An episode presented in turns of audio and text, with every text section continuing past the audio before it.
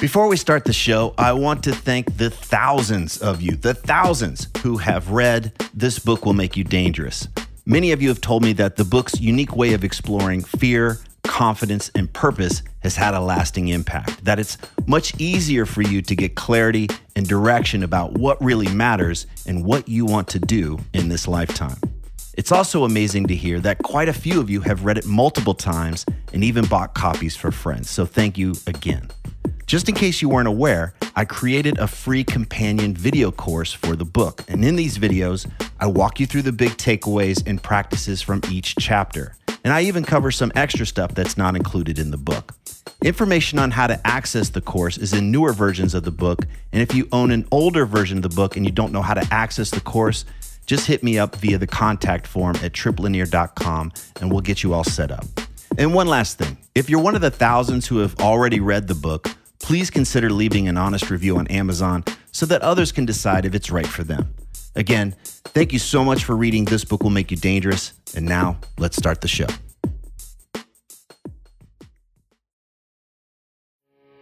You are listening to the new man beyond the macho jerk and the new age wimp.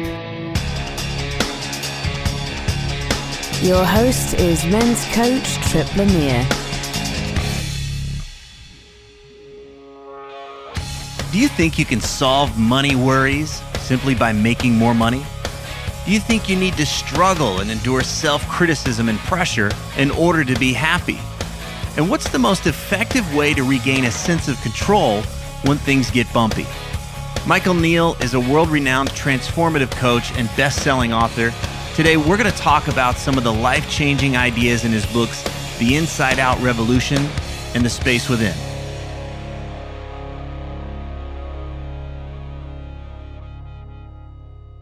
After coaching for over a decade, I've noticed that many people still aren't happy or peaceful or fulfilled after they create the circumstances they thought they always wanted in life.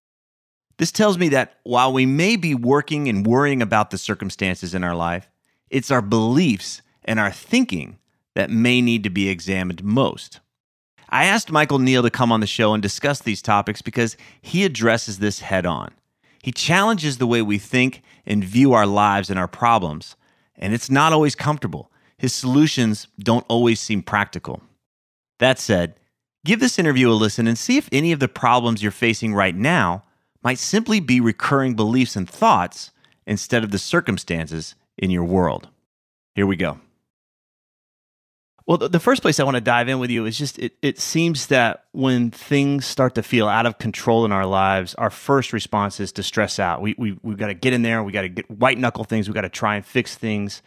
We get lost in a sense of urgency. Things get frantic, and even if we're trying to look like we've got it all under control. So I want to um, I want to read this this part of of of the book from uh, Inside Out. Here it goes. You're talking about a pilot talking to the tower. He says, Mayday, Mayday, I've lost control of the plane. Please advise. And the tower says, Take your hands and feet off the controls. I repeat, take your hands and feet off the controls. The pilot says, Negative, tower. Repeat, I've lost control of the plane. I'm trying everything I can do to bring it back under control, but I just can't do it. This is a matter of life and death. Please just tell me what to do. The tower says, This is a matter of life and death. Take your hands and feet off of the controls do it now. What are you really saying in this story? Well, there's there's there's two parts, and the first the first is just to point out that our lives can't spin out of control. What what spins out of control is our thinking. Life is just life, and everybody's life has bits that that go the way you want them to, and bits that go different to the way you want them to. But what makes it feel in or out of control is is what's going on in your own head that you're reacting to.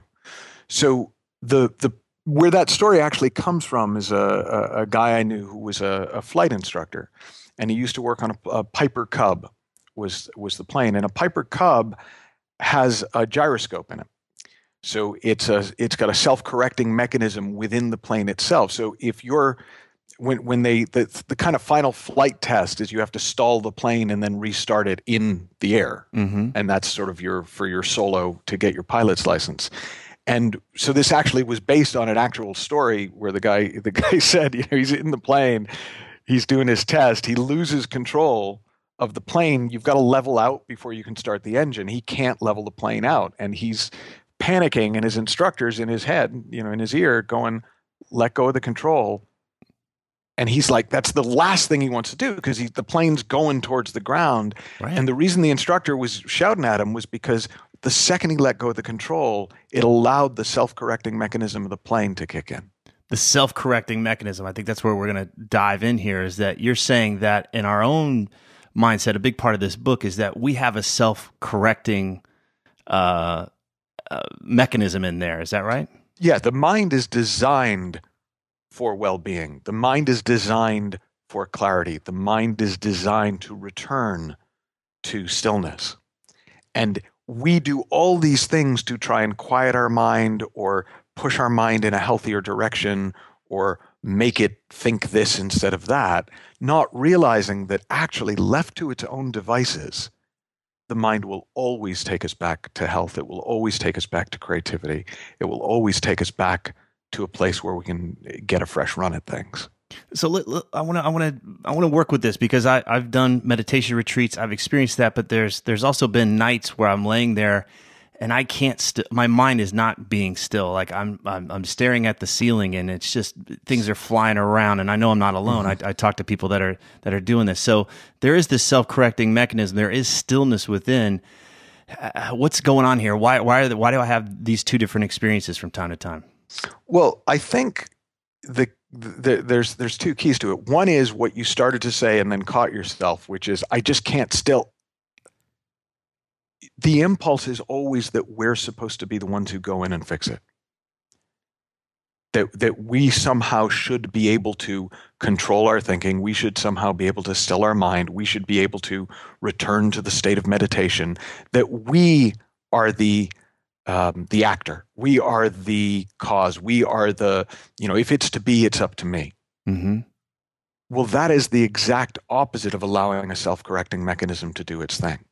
Mm. So it's like if you've got a, um, I, I don't, I, we used to call them whizzers, but but just like a spinny top, and and and if you push it even a little, it goes off. Mm-hmm and and then it takes a little while to to get back to center. And then you touch it a little in another way and it goes off and then it it'll always find its way back. Mm-hmm. it's kind of like a weeble. I don't know if you remember weeble. yeah yeah. Yeah yeah you know, they wobble, wobble, but they don't fall down. Right, right. Right? So every time you touch the mind every time you go in there and try and make it better you're wobbling the weeble.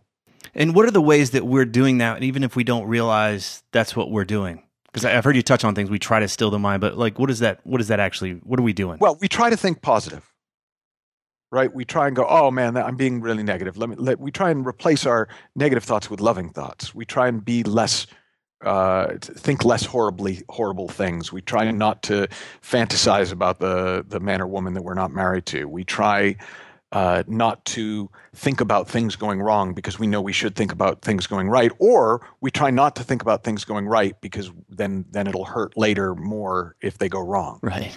right? We do so much. We're actually continually trying to fix our thinking. I get the image of a of an aquarium. I remember when I was in um, in middle school, and this the science teacher had this aquarium, and basically it was just a it looked like snot. You know, it was just this gross, disgusting thing. But it, the only way to get it to to be clear was to leave it alone was to just let it let it be quiet. Yeah. It's it's true. I mean it's true. Water's a great metaphor for the mind because we all know that whatever's happening on the surface the the deeper down you go the more stillness there is. And we also know that the surface will get moved but then it will return to still. And there's nothing you can do to quiet the mind that will won't actually do the opposite like any any attempt to quiet the mind noises it up. Now, ultimately, with meditation practice and various things, you can temporarily sort of like impose a stillness on it. But but here's the other piece. For people who are interested in performance, for people who are interested in a, in a, in a richer life, for people who are interested in creativity, you don't want better mind control. You want more freedom of mind.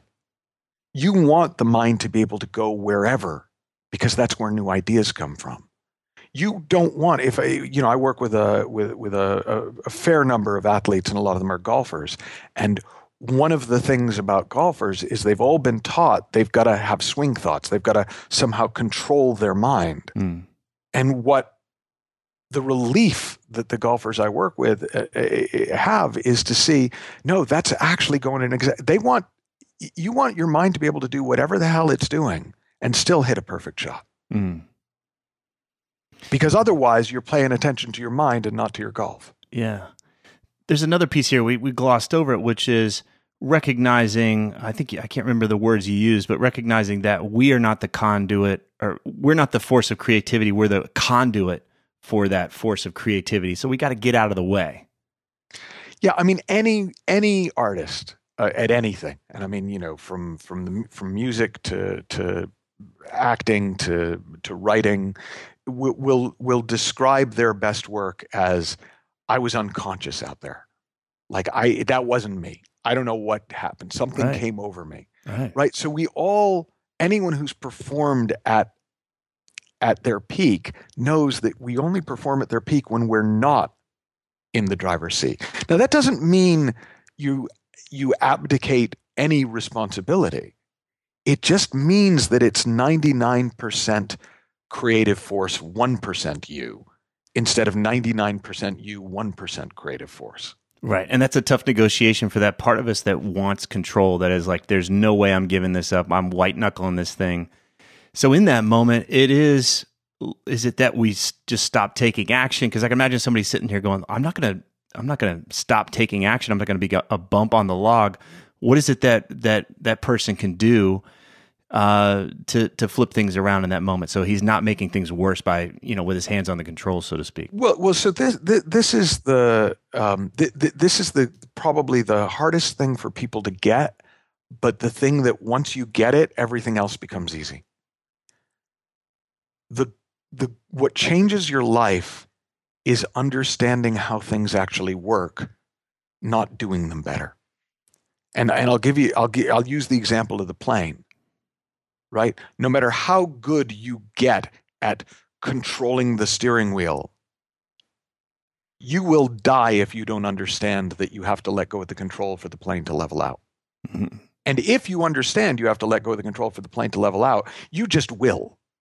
Mm-hmm. Like once you know that's how it works, I mean, it, it, it's sort of the same as if you think that the hot water taps and, and cold water taps are reversed, you think the one on the left gives you cold water and the one on the right gives you hot water, you're going to keep getting burned until you understand which tap does what. Mm-hmm.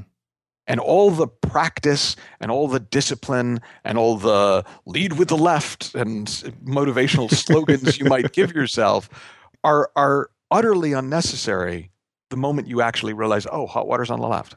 Mm. And so when until somebody understands how the mind works until they understand a little bit more about who we are and what we have available to us they're go- they have no choice but to try their hardest mm. once you understand how it works it, it, it doesn't make any sense to try your hardest in the way that people do because you can see that it's counterproductive you can see that it's literally getting in your own way mm-hmm. Mm-hmm. you're just mucking it up some of us get stuck in analysis. We're um, we're we're we're stuck. We're actually not taking action. We're actually not moving forward. This there seems like there. I've been in that place too, where I'm I'm seeking safety. I'm seeking security. I'm looking for certainty. Um, and and what in those moments, I've found it really helpful to simply start and engage wherever I am. I think we're talking about where am I coming from here? Is that right? Like I can come from a place of this frantic, disengaged part of myself, or I can take the time, understand how things work, and come from that more grounded, centered place and let the work come through me. Is that are we are we moving towards that?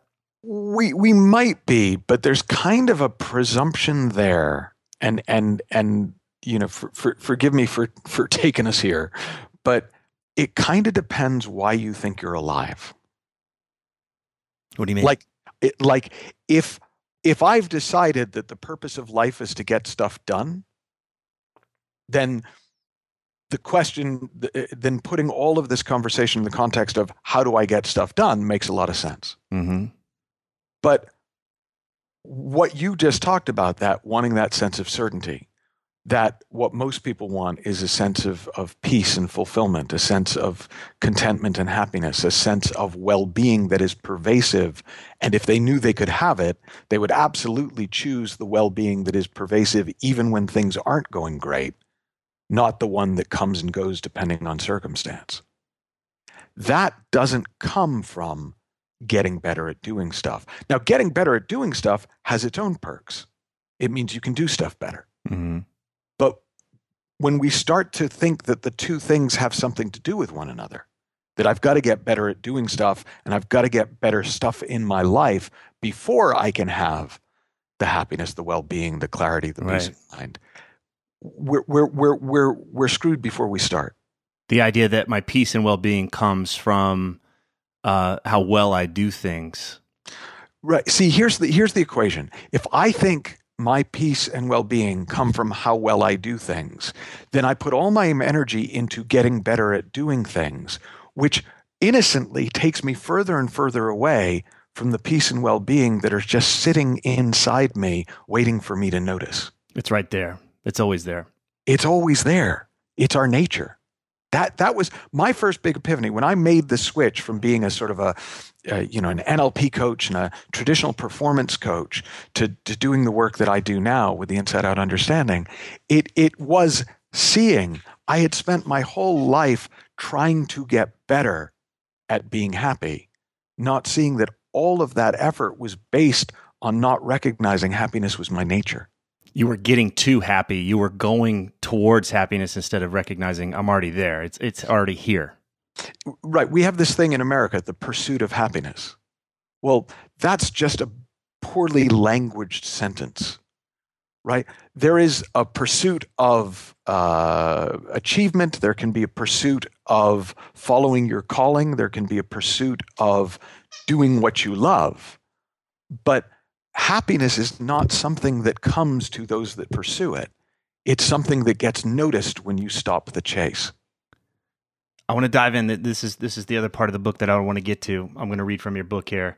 The idea of putting pressure on ourselves to strive for our goals now so that we can feel the rush of reaching them later is as bizarre and misguided a life strategy as hitting ourselves in the face because it feels good when we stop.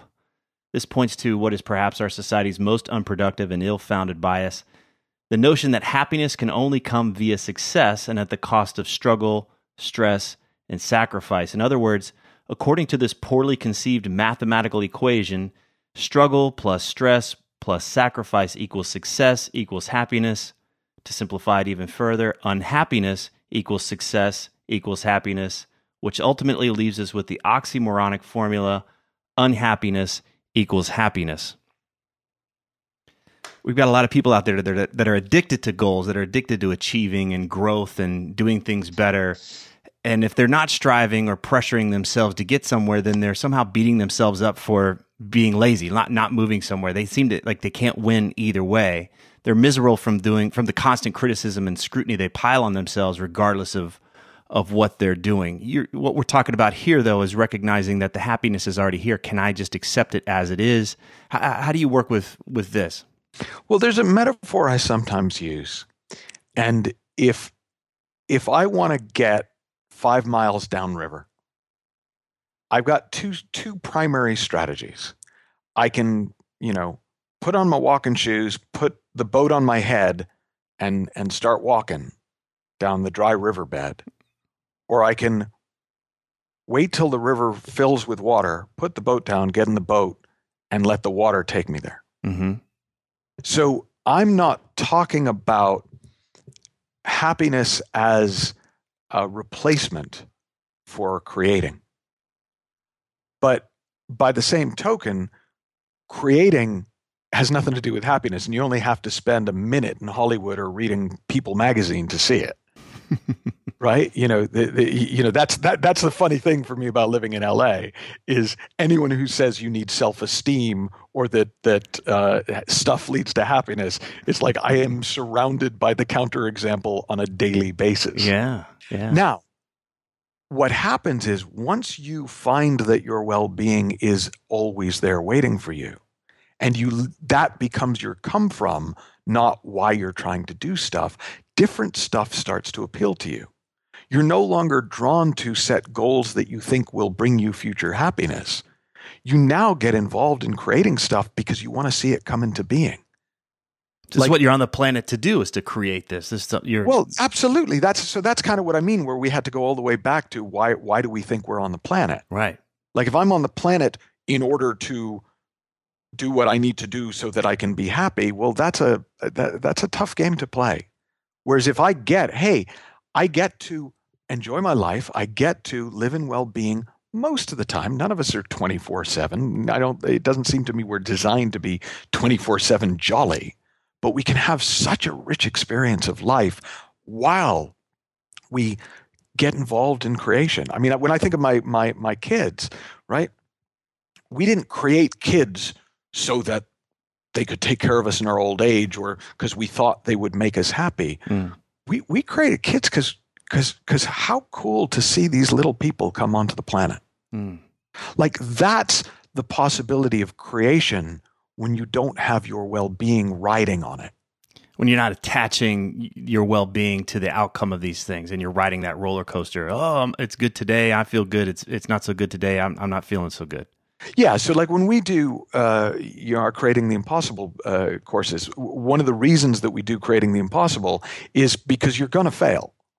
Like that's the point. Mm-hmm. it's not so. So if you can fully engage in creating, even when the odds are stacked so heavily against you that it's ridiculous, well, then you start to see, oh, creating is its own reward, right? And and it's no longer about, you know, someday, one day, when I, I'll be happy when. It's, hey, I'm having an amazing life, and this is what I'm creating at the moment, and this is what I've created. And is it going to happen? I don't know, but I love getting up and working on it. Yeah. Yeah, I don't have to deprive myself in order to get somewhere that, that I get rejuvenated by simply being in that creative process.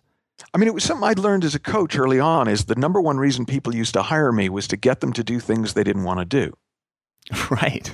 and I and and I did that. Like I was good at it. And then one day I just thought about that and I thought, this is insane. Yeah. Why why do you want to get better at doing what you don't want to do? And, and then I realized it's because people think they have to. Yeah. They think they can't be happy or successful unless they make themselves do what they don't want to do. And they don't see that actually the, the mind is designed for success.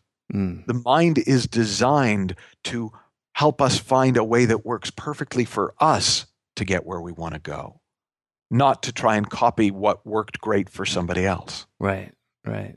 And that's the difference, right? I'm gonna. I, am not seeking the answers outside of myself. Okay, there's the path. That's what that guy did. He did it on a Thursday, and then he did it again on Tuesday. Okay, that's what I'll, I'll emulate. What he did. I I listen to myself. I go within to this place.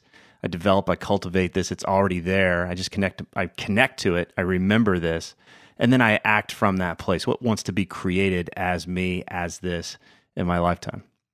Yeah, I mean, there's sort of there there's there there's two schools of success.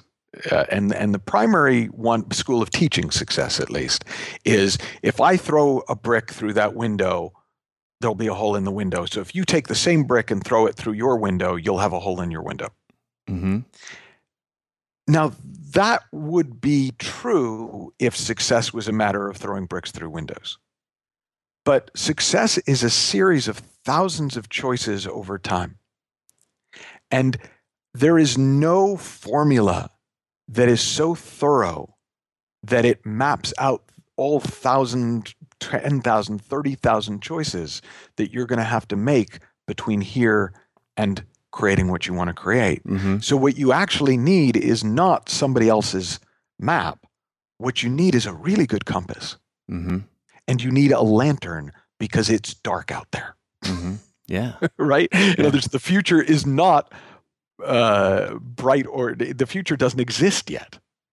So if you are carrying a lantern, right? There's a, I think it was F. Scott Fitzgerald who said that writing a novel is like driving cross country in the dark with headlights on. Mm-hmm. You know, you can see a little bit ahead, but you you you can't really see what the road's going to do up ahead. So there's no point in trying to work all that out or get somebody to tell you about that. Or wait wait to get or, dry. or, or yeah, wait, like wait till it lights up because Right. that's not how it works. right.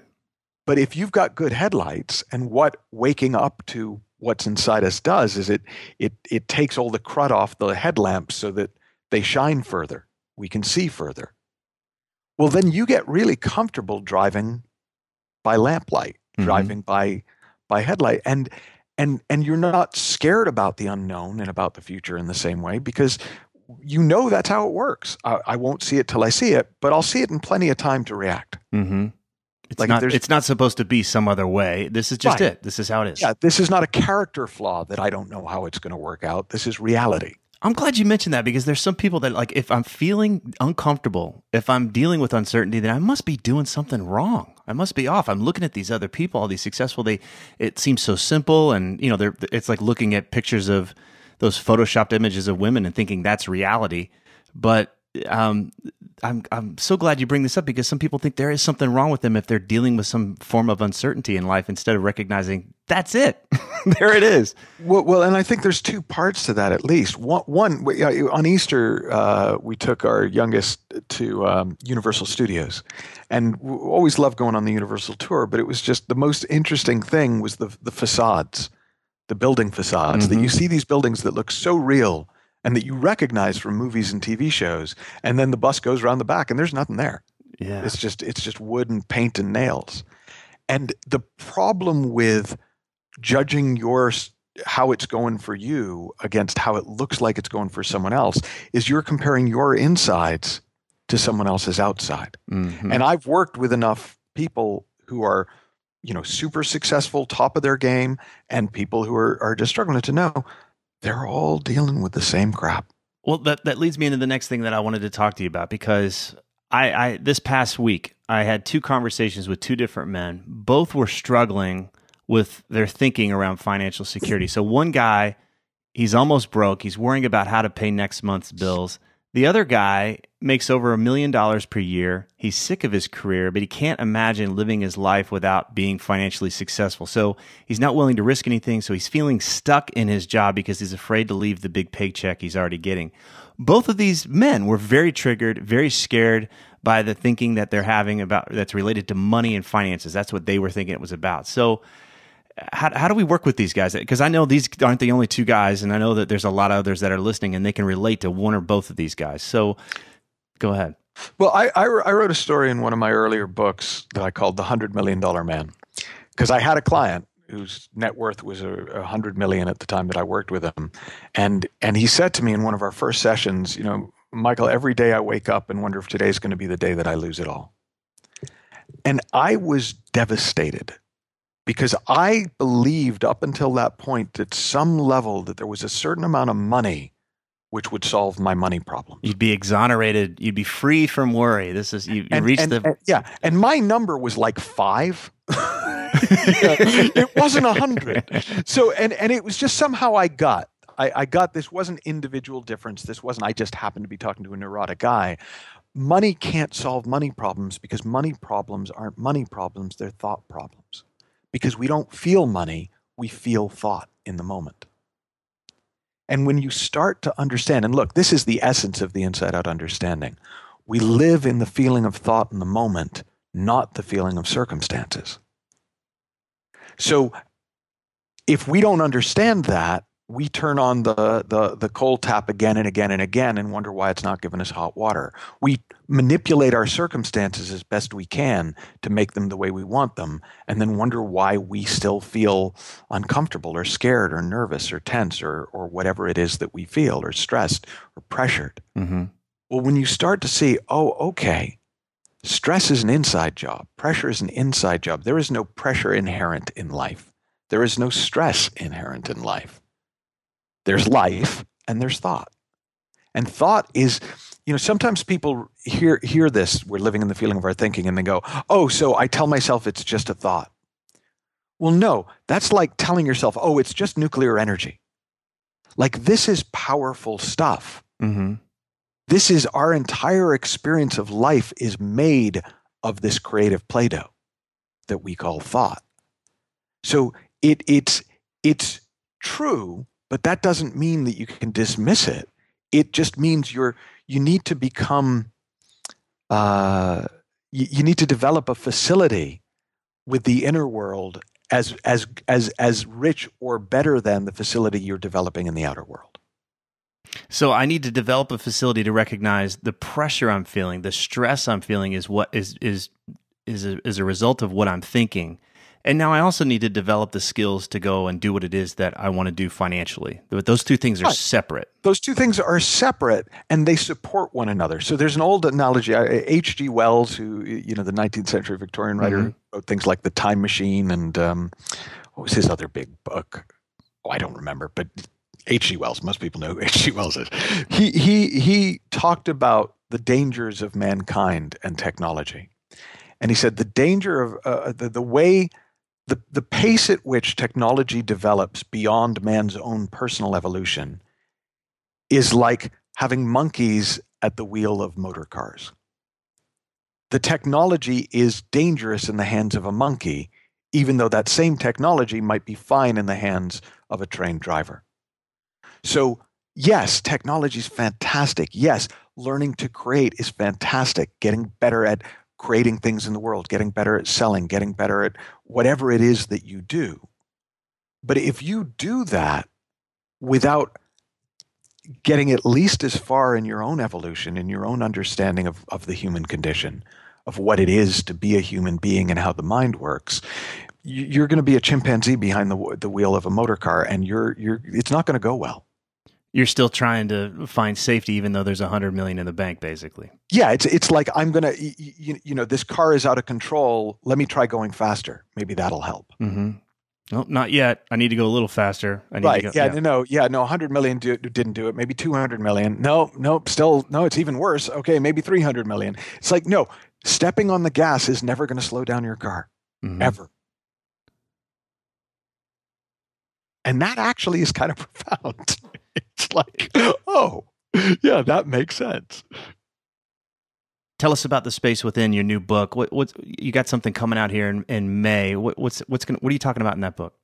So in the Inside Out Revolution, I really wanted to look to the the philosophy and the understanding of how the mind works. That that everything is created from the inside out.